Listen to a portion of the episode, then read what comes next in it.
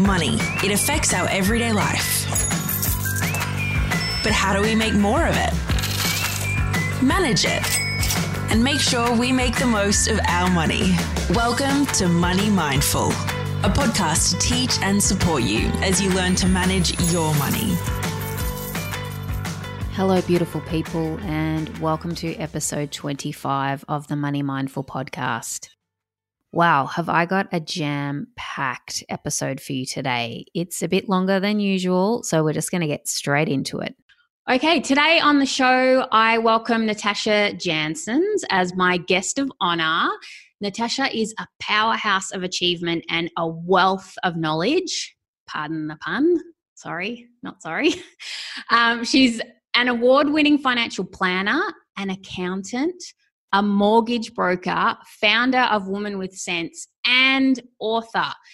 I think we can safely conclude she knows a thing or two about money and looking after ourselves financially. Natasha's book, Wonder Woman's Guide to Money, is also the feature book for book club this month. Welcome, Natasha. I am thrilled to have you on the show to share your expertise. Oh, thank you so much for having me. I'm really looking forward to our chat. Fantastic. Well, perhaps for those who don't know you, could you start by letting our audience know a little bit about you? Like, what was your journey to becoming a financial expert that you are? Yeah, so I, despite my accent, I'm actually not an Aussie. Well, I am now, but I came to Australia as an 18 year old refugee. So I fled a war zone, separated from my family, and um, ended up in Australia. So I literally had to build my life up from the ground up. I wasn't eligible for HECS, I wasn't eligible for Centrelink. And life in Australia is very different to the way it is in my hometown, which is the old Yugoslavia. So there was a lot around financial management, you know, being just having turned 18, that as most teenagers, you know, wouldn't really know about how to manage their money. But on top of that, you know, I had to deal with being in, in a different country, different tax systems. You know, we didn't have credit cards and mortgages and all that sort of stuff, you know, back then um, in my hometown. So it was a really steep learning curve. So I started my career in Australia as an accountant. I always had a flair for numbers and I loved strategy and analysis. And over the years of being a tax accountant, I started to notice that a lot of my clients were really disengaged with their finances. You know, even mm. those that had accumulated some element of wealth and, you know, had investments, they really didn't understand them. They didn't understand, you know, their home loan structure. You know, there was so much that they just, you know, weren't taking advantage of. And then at the same time, there was the whole issue around trust around financial advice, affordability of financial advice. You know, I deal with young people who said, you know, we earn high incomes, but we don't know how to take the next step. And there was, you know, this was a few years ago now. Thankfully, things are changing, but there were at the time there wasn't really any finance practices that were able to help them you know everyone would say well when you have $50000 to invest come and have a chat and they're like well my question is how do i get that $50000 how do i get to that point? and so i thought well rather than you know complain about how the system is broken i'm going to step in and do something about it. So obviously with so much red tape around you know i had to become a licensed financial advisor which i went and did.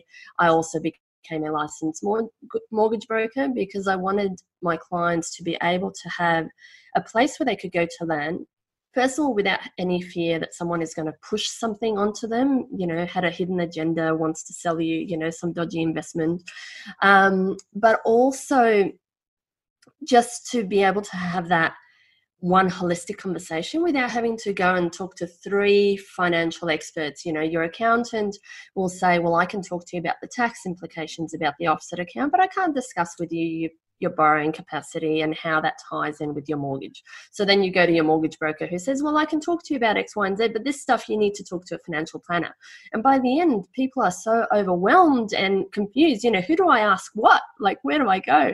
So I thought, you know what, let's just, I'm going to become a one stop shop for that. I'm going to, you know, get licensed to the nth degree and just make sure that there's you know at least one resource where you can turn to to get all of those questions answered and get pointed in the right direction so that's sort of how i came up with the idea of what i wanted to do women with sense wasn't um, created until a couple of years into my journey because murphy's law says that as soon as you decide to start your own business you will get pregnant which is what happened. And but really, it was. I'm such a believer in things happening for a reason. And had that not happened, and had my son not been born when he was, I think my business would be very different today. But Nicholas was born in 2014, and back then, um, those Facebook groups were just starting to become a thing. And what I noticed was that so many women were turning to their mothers' groups for financial advice or to go, oh, well, we saw a financial advisor, but I don't know, you know, what do you think? He told us X, Y, and Z. And because finance is, as you know, so heavily male dominated, you know, there's no qualified experts hanging out in these groups to sort of go, oh, no, actually, that's factually incorrect, you know. And I thought, okay, so with their input, I said, let's go and take this into another forum. Let's create a group that's specifically for mums to talk about money. Back then, the group was known as Mummy Matters. It doesn't exist anymore, but we thought, oh, you know, money matters for mums. And then we started doing um, little workshops in Canberra. Like on a Sunday afternoon, we booked out a cafe. We had a girl do arts and crafts with the kids. So, you know, mums could still come even if they had no one to look after their kiddies. And, you know, once a month we'd have a chat about mortgages or super or whatever. And it just started to go from there. I had women from interstate say, well, I'm not a mum, but, you know, how do I join this? Can I buy your slides? Like, where, where, how do we become a part of this? And I thought, okay, well, you know, there's clearly a demand for this. Let's now go and take this online and make it Australia wide. And that was when Women with Sense was created in 2016. And um, yeah, it's just sort of been growing from there, which is great to see. Oh my goodness, Natasha. The listeners can't see me right now, but I have the biggest grin on my face because I'm just looking at you just in complete admiration. There's so many things I want to talk about from what you've just said, but the very first thing, please tell us. So, you came here as a refugee, and the next thing you're doing an accounting course at university with no Austudy or anything like that. How? Natasha. Impart your yeah, wisdom yeah. on us, please, because I am literally sitting here in awe, just going, what a legend. I mean, wow, it's incredible. Oh, thank you. But do you know what? It's something that everyone is capable of. And often when I um, discuss the psychology of money, I talk about, I don't know if you remember from school learning about Maslow's hierarchy of needs. Yes. So, yes. for those who aren't familiar, so Maslow was a psychologist who in the 1940s was really interested in what motivates human beings. And he was in particular, I think, looking at it from a workforce, work, workforce point of view. But basically, um, what he found really translates to the way we are with money in any case, which is that we are motivated by the pursuit of fulfilling our needs. And those needs form in a bit of a hierarchy. So as soon as we have the basic needs met, which is food and shelter, next we're seeking security, then comes you know love and relationships. Then we want a sense of accomplishment. And then at the top of that pyramid is a sense of fulfillment.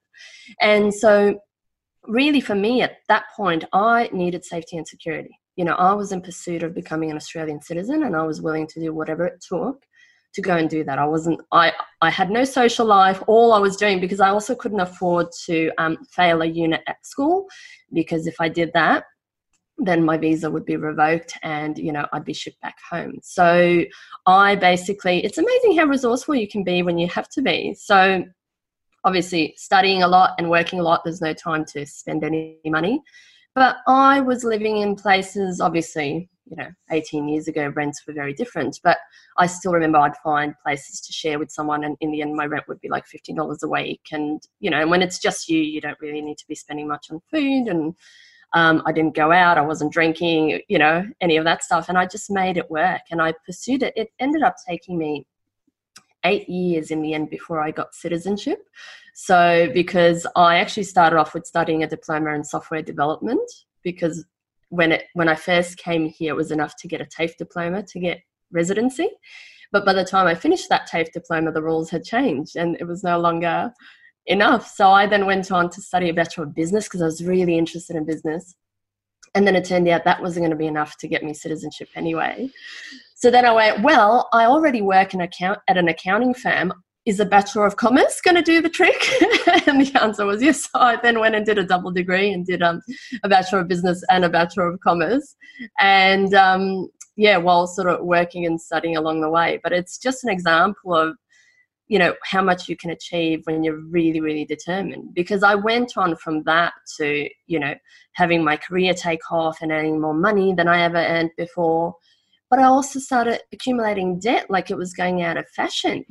And i looked back on it a few years later and went isn't that interesting? And it's like well what happened there? Because it's not like i didn't know how to budget. I was still the same person. I didn't suddenly forget how you go and do a budget. So i'm like well, what was that all about? And that's sort of a lot of what I teach my clients about is that really we shouldn't be allowing our circumstances or our income levels to dictate what is possible for us. I mean, me coming to Australia, I literally had better odds of winning the lotto. My dad would set me aside every day and go, forget about going to Australia. It is not going to happen. Read my lips. there is no chance. And I still managed to make it happen. And I still managed to pay my way even through a HECS degree just um, by being able to, you know, cut back on spending and just work. And, you know, I'd house share and, you know, there were times where I had living arrangements where, you know, people would have like their downstairs roomster sort of guest room or whatever it is and i'd go well look in exchange i'll clean the house and, and i'll get free rent. So there's so much stuff that you can do. I had clients who were low income earners and managed to buy their house because despite having two kids and a baby on the way guess what? They house sat for two years. How many people with a young family would already go oh we'd never find a place. It'd be too hard you know? Well they managed to do it. And you know without having to pay rent for two years presto there's your house deposit so there's so much that we can do, and that's why I'm so fascinated about even just the psychology of money, as well as you know knowing what to do with that money once um, once you've accumulated it. Ah, oh, I love it. It's amazing what yeah it's you said it before what you can achieve when you set your mind to it if there's if there's a will there's a way but one of the questions that i wanted to ask you was why is it so important, especially for women, to be financially educated? And I'm playing the devil's advocate a bit because I know my listeners are really intelligent women, and I know you are as well. But if our partners handle the money and they make good money, what's the problem? Mm. So I often talk about that every woman today, we are, you are the modern day Wonder Woman you know we're working we're looking after the kids we're looking after the household we have so much on our plate. And so because we have been conditioned to look after everyone else's needs before our own and to prioritize the urgent over the important the urgent being hey the kids need school lunches and you know what are we having for dinner tonight? and all of that what it means that it, something has to give. And for women, so often that something is financial management because, hey, things like super, that's far off into the future. You know, that's not some, no one's picking at you today to go, hey, hey, hey, look after your super. What's happening now? So it's easy to go, oh, you know I'm exhausted. I'm going to think about that tomorrow. And I'm going to delegate you know, I'll look after the day to day spending and I'm going to delegate the big picture stuff to hubby. That's me being empowered and I'm delegating. Awesome. The problem with that is that it really puts you in a vulnerable position when things don't go according to plan. That's the biggie. Hubby could get hit by a truck tomorrow, God forbid, and be hospitalized, permanently disabled. You could separate and get a divorce. He could die. Any number of things can happen. And what happens then is that these women find themselves in a situation where yesterday everything was okay, and suddenly I find out that well, first of all, I, I, don't even know where all of our money is. What what assets do we have? Like where where do I go? Or maybe, hey, someone was actually hiding money, or maybe there were debts, you know, being accumulated in my name. I see a lot of women being, um, you know, even sort of through tax advice, which doesn't necessarily take the genders gendered lens, where you know, hubby might have a business, but then um, his wife is being you know put on as a director of the company or something like that. And you don't even realize the potential ramifications of all of that. So that's why i'm so passionate about getting women just to pay more attention to this stuff. So you can delegate that's fine but you still need to be jointly making a decision. You still need to be aware of what's going on. Think of it very much as being a ceo of a large organization. You're not going to be everywhere doing everything but if that ceo doesn't have their finger on the pulse well, then a lot of things can go askew. You won me over in the book completely and totally when i read um, i know it's in the start some one of the the first few chapters where you talk about the mental workload of a woman in the home and you're just t- touching on that there where i see myself in my own home as the project manager i manage everything that happens in the home i'm on top of uh, anything that's going on with school, with the kids, or daycare, or organizing bills and outings, family things, even Christmas presents, all that sort of stuff. And you talked about how this mental workload is something that often our partners just have no awareness of or don't have that. And that's perhaps a barrier to taking on additional things when it comes to money. Absolutely. Yeah. So, look, and it's something that everyone struggles with. To this day, I still struggle with it. And it's something that it just takes a conscious effort for us to recognize and then step away from it. So, my husband and I, we've been together so coming on 18 years now. So, we've had, you know, we've seen each other through a lot, you know, job loss and health issues and, you know, children now and, um, and all that. So we've shifted and changed and learned a lot about each other and about joint financial management over the years. But, um, you know, even to this day, I have to work on letting go of the guilt if I'm not always the one doing the housework. I mean, now it's fantastic. Like, my son will say, Mum, get out of daddy's kitchen you know and it's you know i don't remember the last time i had to think about you know what's for dinner i didn't have to think about oh hey we're about to run low on nappies i need to grab some on the way home um, you know and and still there were things that i would to this day you know take on like making sure the kids are vaccinated you know school holiday program planning and all that sort of stuff and and i've had to learn to continue to sort of speak up because I go, okay, well, I adjust my work schedule so I can look after the kids so they're not always in full time childcare. So, you know, then I can't be everywhere at once. You know, when I'm at work, I don't have time to be trying to, you know, organize vaccinations and school holiday programs and all the rest. So, and hubby is more than happy to chip in, but sometimes they're just not even aware. It's invisible because we just take everything on. So I've had to learn and go, oh, do you know what? This last summer was the best because I was so busy in December and I went, I don't even have time to think about it. Can you sort out what's happening with the kids over summer? Thank you. And then he came back to me. He's like, all right, Nick has tennis on Tuesdays. He's got this on this day. So I'm like, oh, thank goodness that's been done and sorted. So, but it really, it takes a lot of effort and conscious awareness to make sure that you stop yourself in your tracks and you actually speak up and ask for help. And the hard thing is letting go of that perfectionism. Because as women, if you think about every magazine since the you know start of magazines has been about how to be the perfect housewife, how to have the perfect home. So we have been conditioned to have these impossible standards in our minds, and then we expect that you know, okay, well, my hubby is going to do the laundry or um, make dinner, then it has to be at that level and then we're like, oh, but it's not going to be done right. So I may as well just, you know, by the time I tell you how to do it, I may as well do it myself. And it's like, no, I really had to. I remember the first few times I was like, oh my God, he's sorting the laundry in the long, wrong way. And I'm like, no, no. And do you know what? It's fine. The laundry to this day, like, hey, he doesn't sort lights from darks. It all gets put together it's been fine. Like it really hasn't made a difference. But I, you know, was having a coronary trying not to sort of intervene. And that's the big part is let other people help you and then back off. Like just it doesn't matter how it gets done. Your new mantra is done is better than perfect. And go and enjoy your freedom.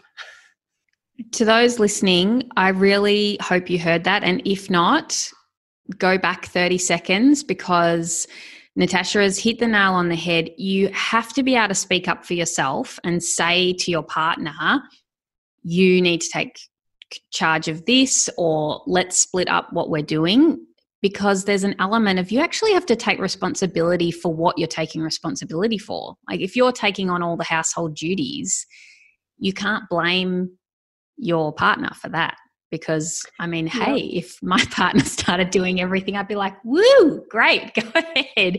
Um, but also at the same time, you do have to step back.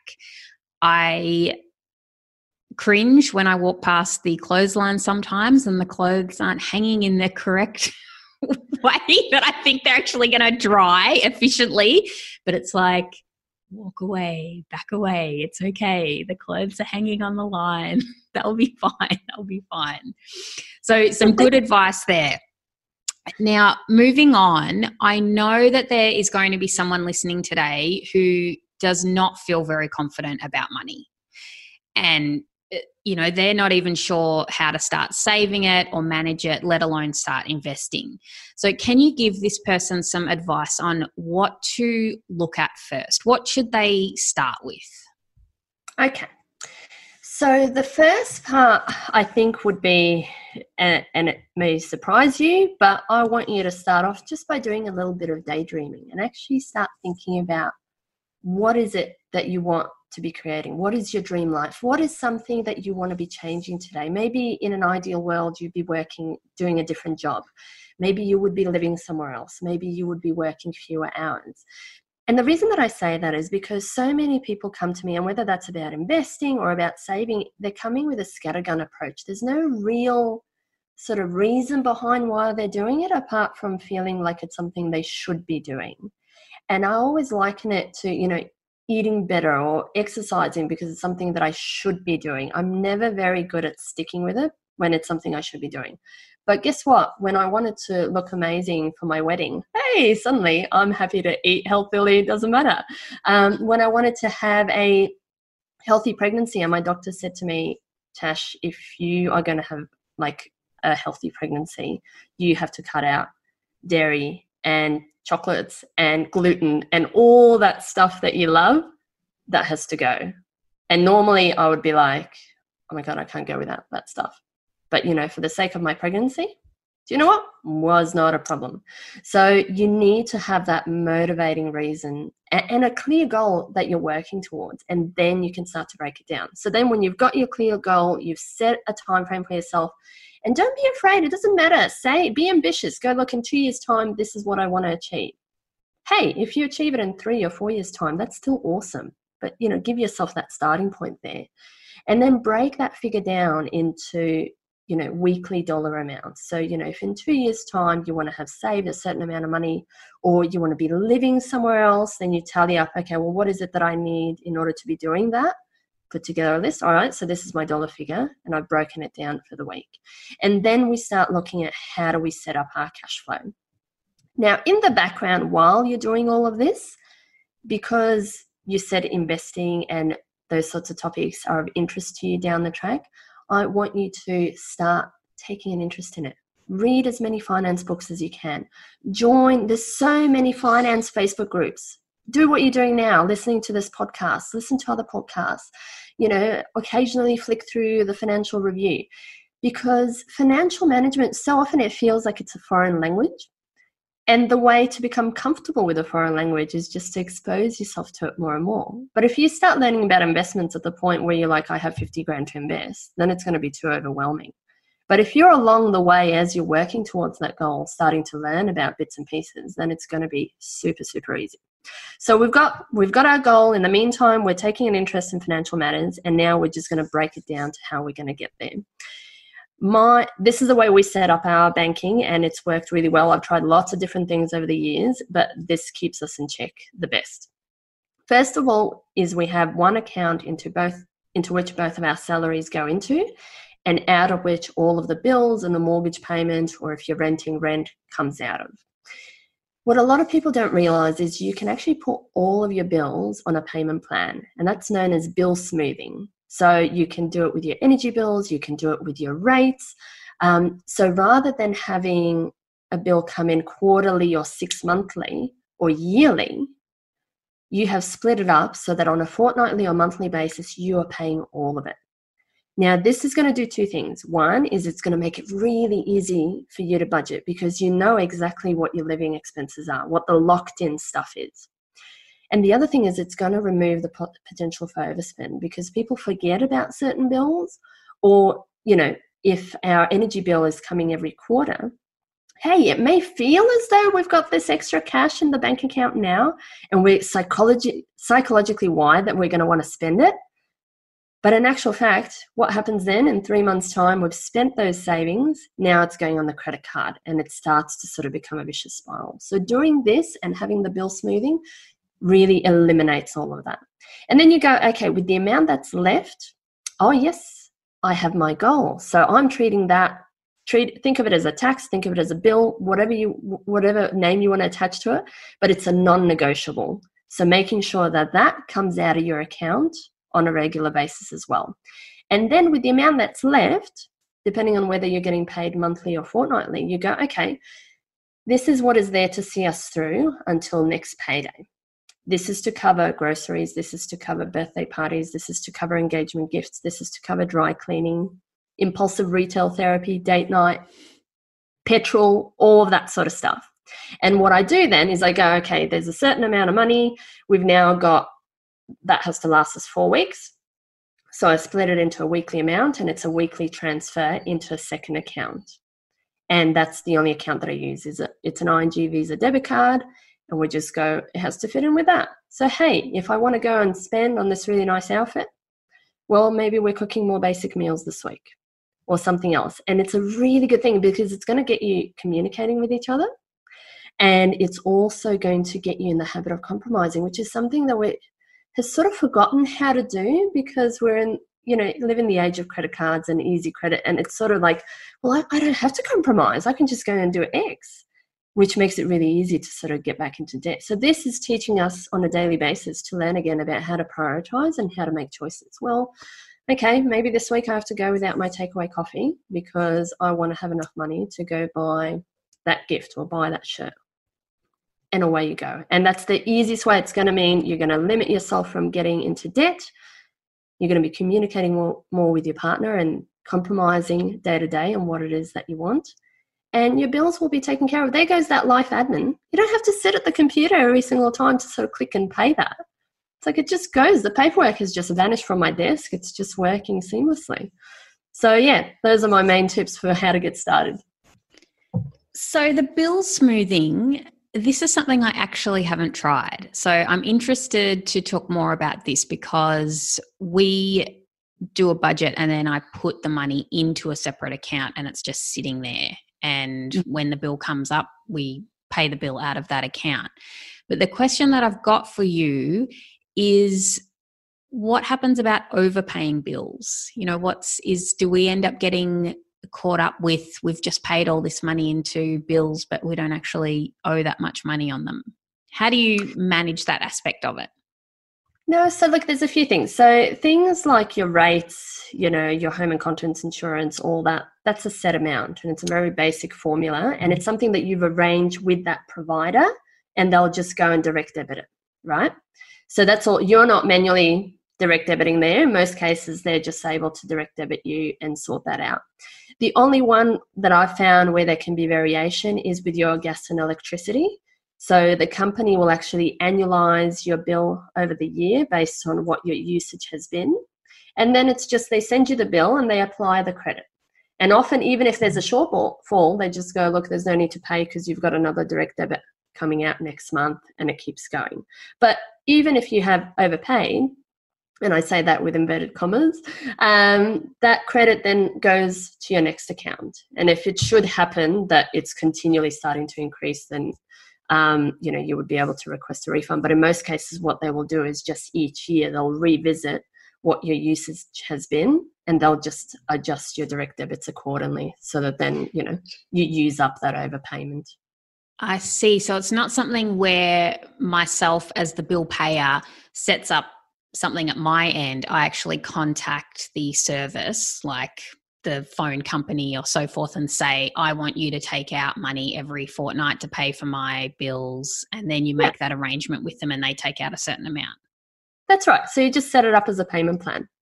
So, you know, for us, we do it monthly. So, some of those things we haven't even had to make specific arrangements for because, hey, we pay the internet monthly and and all that sort of stuff. Um, you know, home and contents insurance, it's really easy to go and pay monthly. And I know some people they go, oh, but if I pay it annually, then you know I'll save that one month or I might get a ten percent discount. look, it depends on how disciplined you are with money. But if you're finding that you have, you know, issues around credit card debt and money is sort of moving all over the place, do you know what? I'd rather, for us, it's like I'll just pay that extra 10% on this occasion because we're actually saving more in other ways by working it in this way. So, and it's minimizing. I see women in particular, we're really good at complicating things. I remember one client, she had like 30 like line items in a spreadsheet. She had so many different like bank accounts and money was moving here and there. And I'm a clever accountant and I was even there going, what's happening? and I thought, how much, how much time do you spend doing this each month? And she's like, oh, you know, about an hour. I'm like, there's an hour you can spend doing anything else. So, you know, again, I'm a big fan of just, yeah, that automation and simplification. But yeah, the first thing is just make a call. The only thing that we have to do manually is paying the rego. Everything else, we have been able to um, set it up so that it's just automatically direct debited by the provider. Well, there you go, ladies. Bill smoothing. We need to look into this. This is uh, some hot advice coming straight off the press from Natasha, who is a financial advisor. Okay. So we're talking to a qualified person here. All right. So, what about somebody who has paid off their debt and they're ready to invest? What should they be investing in and why? Mm. So again, it first comes up with getting really clear on why you're investing, right? What's your time frame? What is it that you're wanting to achieve? So that you can then start to plan it out. Because, you know, if you want money to access in five to seven years, putting it in an investment property may not be the best idea for you. You know, if you want to have flexibility so that some of that money you can use to you know go to europe for your cousin's wedding or whatever then it's like again having that clarity is actually going to help you know what investments are appropriate for you and which ones aren't so um, you know australia is the land built on property and buying an investment property is usually everyone's you know go to um, but what they don't think about is um, actually all of the risks that are associated with property. Now, at the moment, there's so much volatility around that, you know, again, there's a lot of pressure to pick the right property in the right area. There was a time, and this is sort of where people are confusing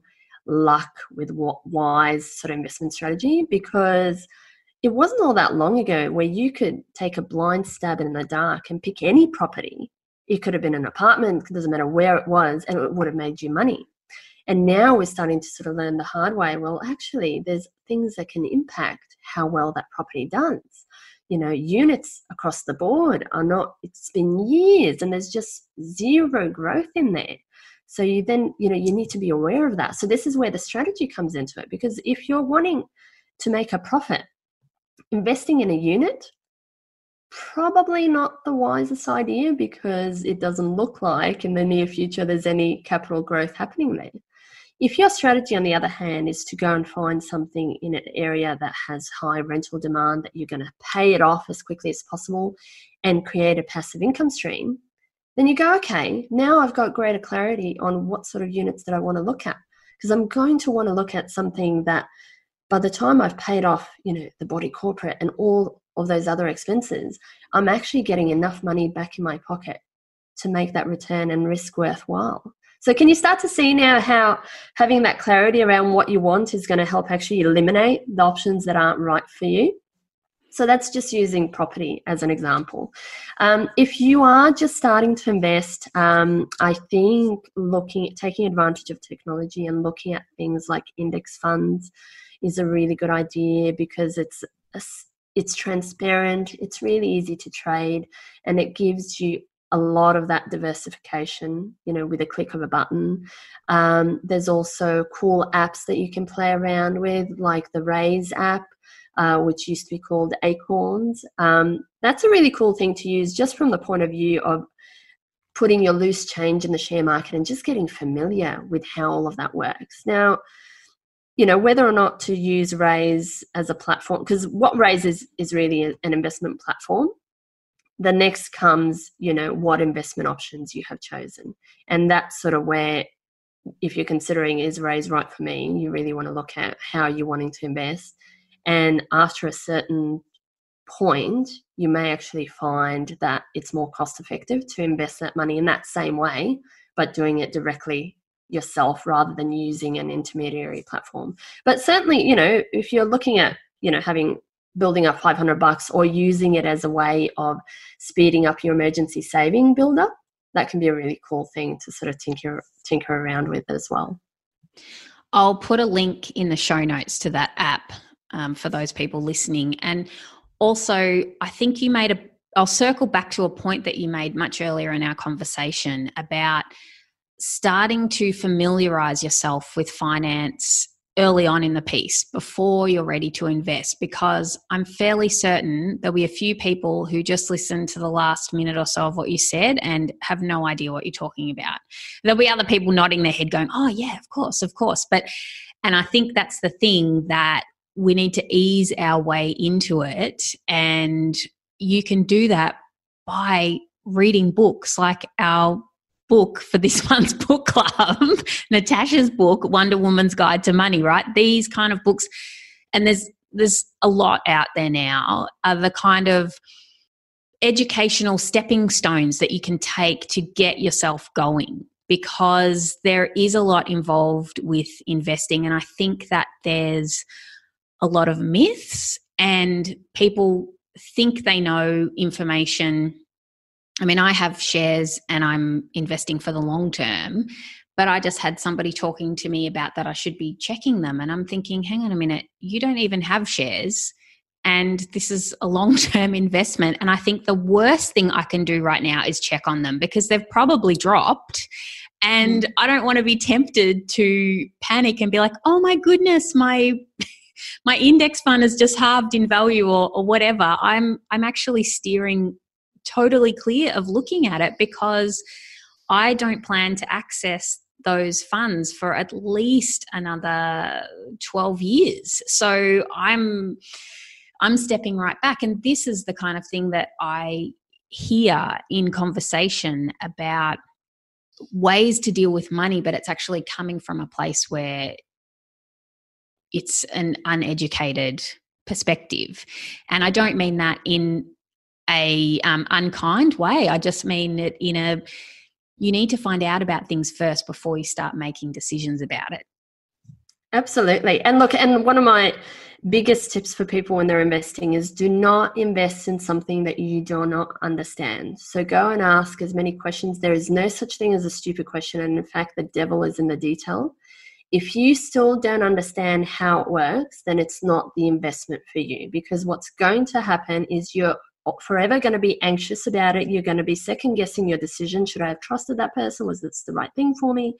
Um, and then chances are that you're going to pull out at the worst possible time. And you touched on that's right. We had the markets crash. You know what? Last week now. Gosh, time is flying quickly, and a lot of people are, for example, scared of investing in the share market because they don't actually understand how that works. And if you don't mind, I'd like to take a moment just to explain that a little bit, just to help put it in context. And what we saw at the moment with the toilet paper gate is a really good example with that. So, essentially, what you have is when you're buying shares in a company, you're you know you're buying part ownership in that business, right? And what you're getting for that is the rights to a share of those profits Okay, and that's essentially, and in an ideal landscape, the way sort of that sort of ratio between you know the earnings of the company and the profit that you're getting that's sort of going to determine that ideal share price in very very basic sort of terms what happens then is that you have a lot of people who are not actually long term investors. They're not a long term partner in this business. What they are is speculators. They're people who have bought that share with the hope of making a quick buck. And they are the people that are they're driving those share prices because they're in the market going and trading based on, oh my God, you know we've now got coronavirus. We think all these businesses everyone's going to their profits are going to go down and all this is going to happen and i'm going to go and sell. Then there's other people who are seeing that because there's so much stock being put in the market you know we look at basics of economics prices supply and demand they then go, oh my goodness, I've got shares in that company and look at that's going down and I'm going to lose all that money. But what I want you to realize that this is no different than the people that are going and creating a false shortage of toilet paper because they've just gone and bought it. And then we have all these people that are going and buying toilet paper. They don't even know why they're doing it. They just go, I've seen on the news that there's shortage of toilet paper and everyone's buying it, so I'm going to go and do it. And we have the exact same thing happening in the share market. Now, if you keep your head cool and you go, you know what, I realize that that's just some outside noise, it's not actually going to affect me. And you don't go rushing out to stockpile toilet paper and you don't go rushing out to sell your shares. Do you know what? In a week's time, it blows over. And hey, the toilet paper is back in stock. The share price is more returning to its long term norm. And that's why we say just hold on to it for the long term because long term, those little blips of you and I thinking what's going to happen with that share price you know, we can't sustain that forever. Over time, that's going to smooth out and go away. So you're absolutely right. Do not look at the shares because the fact that you and I think that, hey, I don't know, CBA's profits may drop and their share price will be worth less, that doesn't actually change the business of Commonwealth Bank, does it? They're still going on about their jobs. They're not, you know, closing shop tomorrow because what you and I are expecting is going to happen with their share price. So learning to differentiate between the business that you bought into and the speculation that's driving that share price to sort of bounce around on a short term. Does that sort of make sense? Oh, absolutely. And yeah, I think too, and you make a good point in the book, is you mention that what a lot of people do is in actual fact really risky without realizing it's taking risk and that is is that they go out and buy shares but they buy them in one company can you explain why that's risky yeah. So basically, when you look at what you know the experienced investors do, experienced investors, what is it that they know that the rest of us don't? Well, they know that there's no way to predict the future. They know that there's no guarantees and no way of telling how a particular investment is going to work.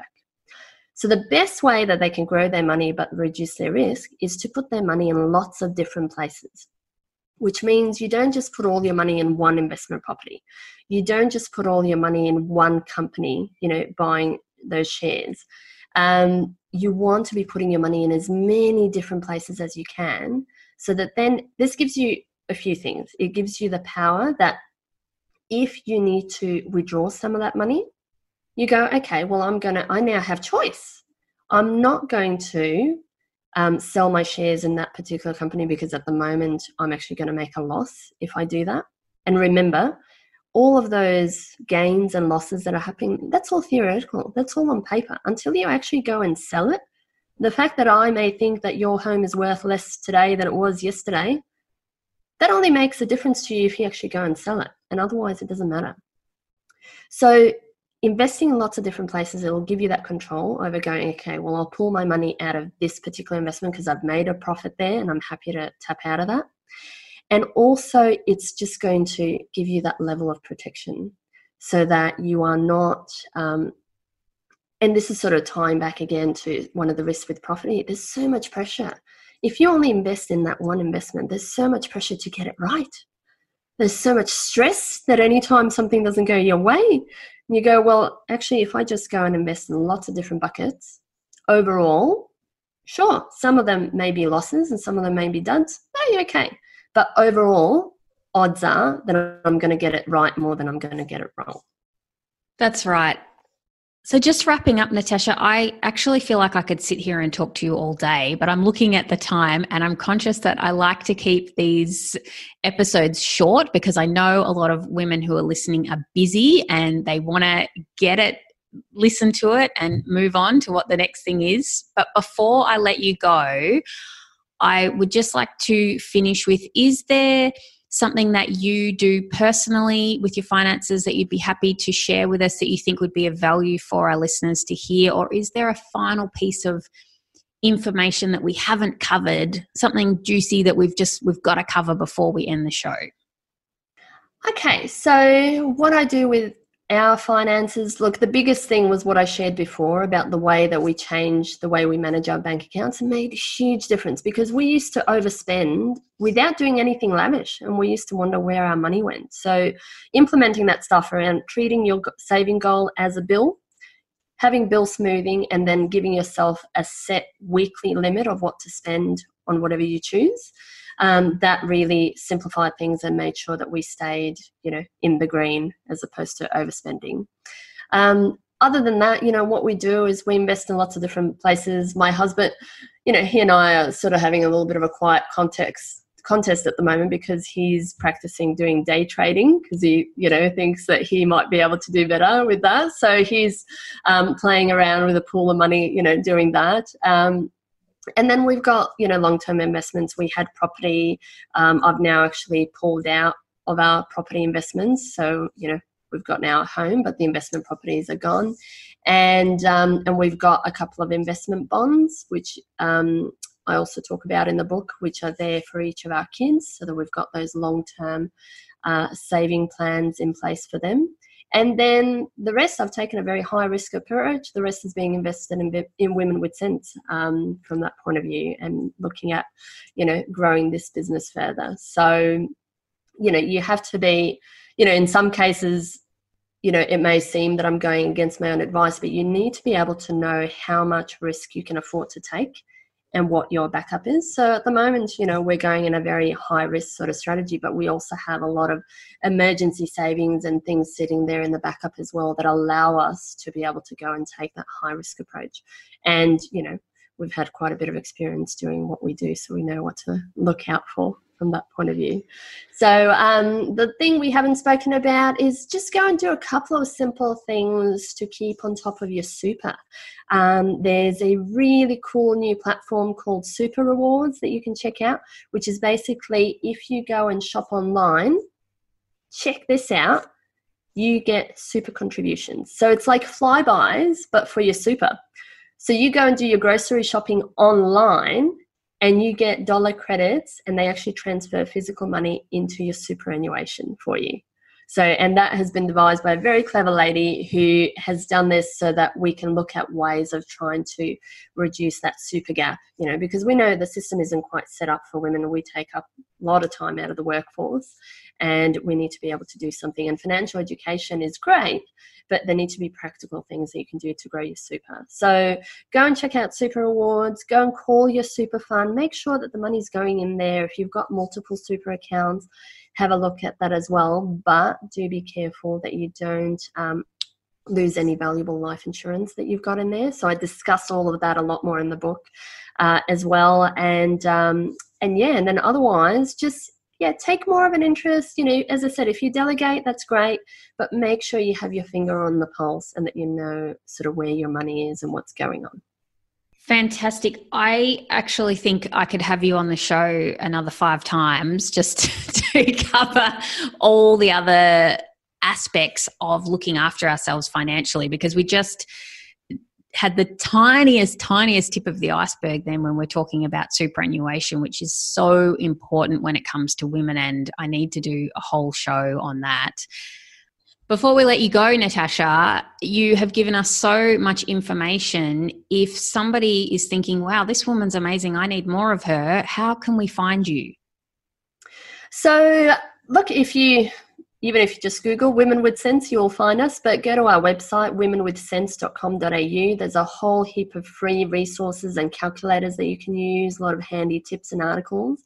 And if you join into the mailing list, you will get an awesome budget organizer tool, which will be emailed out to you so that you can then go and plan your finances accordingly. And from there you'll be invited into a private group as well so you can go and ask more questions and, and learn more and get more support on your financial journey so yeah, just head out to womenwithsense.com.au. Amazing. I'm signing up today. And before we let you go, we are doing a book giveaway. Natasha is generously giving away two books, and I will let you know the details of that at the very end of the show. So, Natasha, thank you so much for joining us today. We have covered so much ground. I think we all need to listen back over this with the pen and paper, take some notes because there's been a lot of information covered in this show. Thank you very much. My pleasure. Thanks so much for having me. Isn't she great? I love women like that, like Natasha, who just go out there and make it happen. Very inspiring.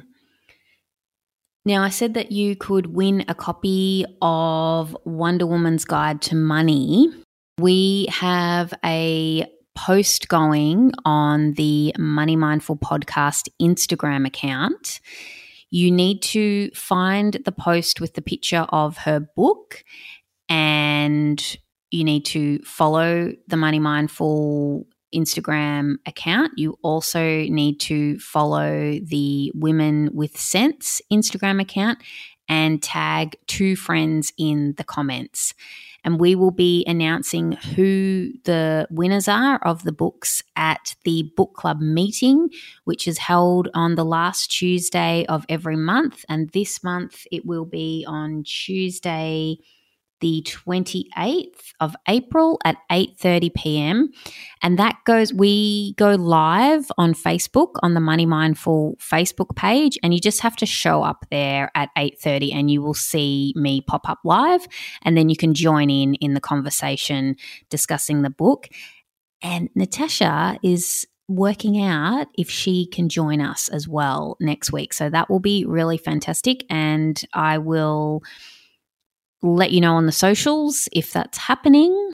In the meantime, stay in touch. You can always find me on Instagram at Money Mindful Podcast. Love connecting with you guys there and also via email. Until next week, have a beautiful week. Bye bye. Thanks for listening to the Money Mindful podcast. For more info, visit moneymindful.com.au. For future episodes, be sure to subscribe. And remember, the information in this podcast is of a general nature only and does not take into account your personal circumstances or goals.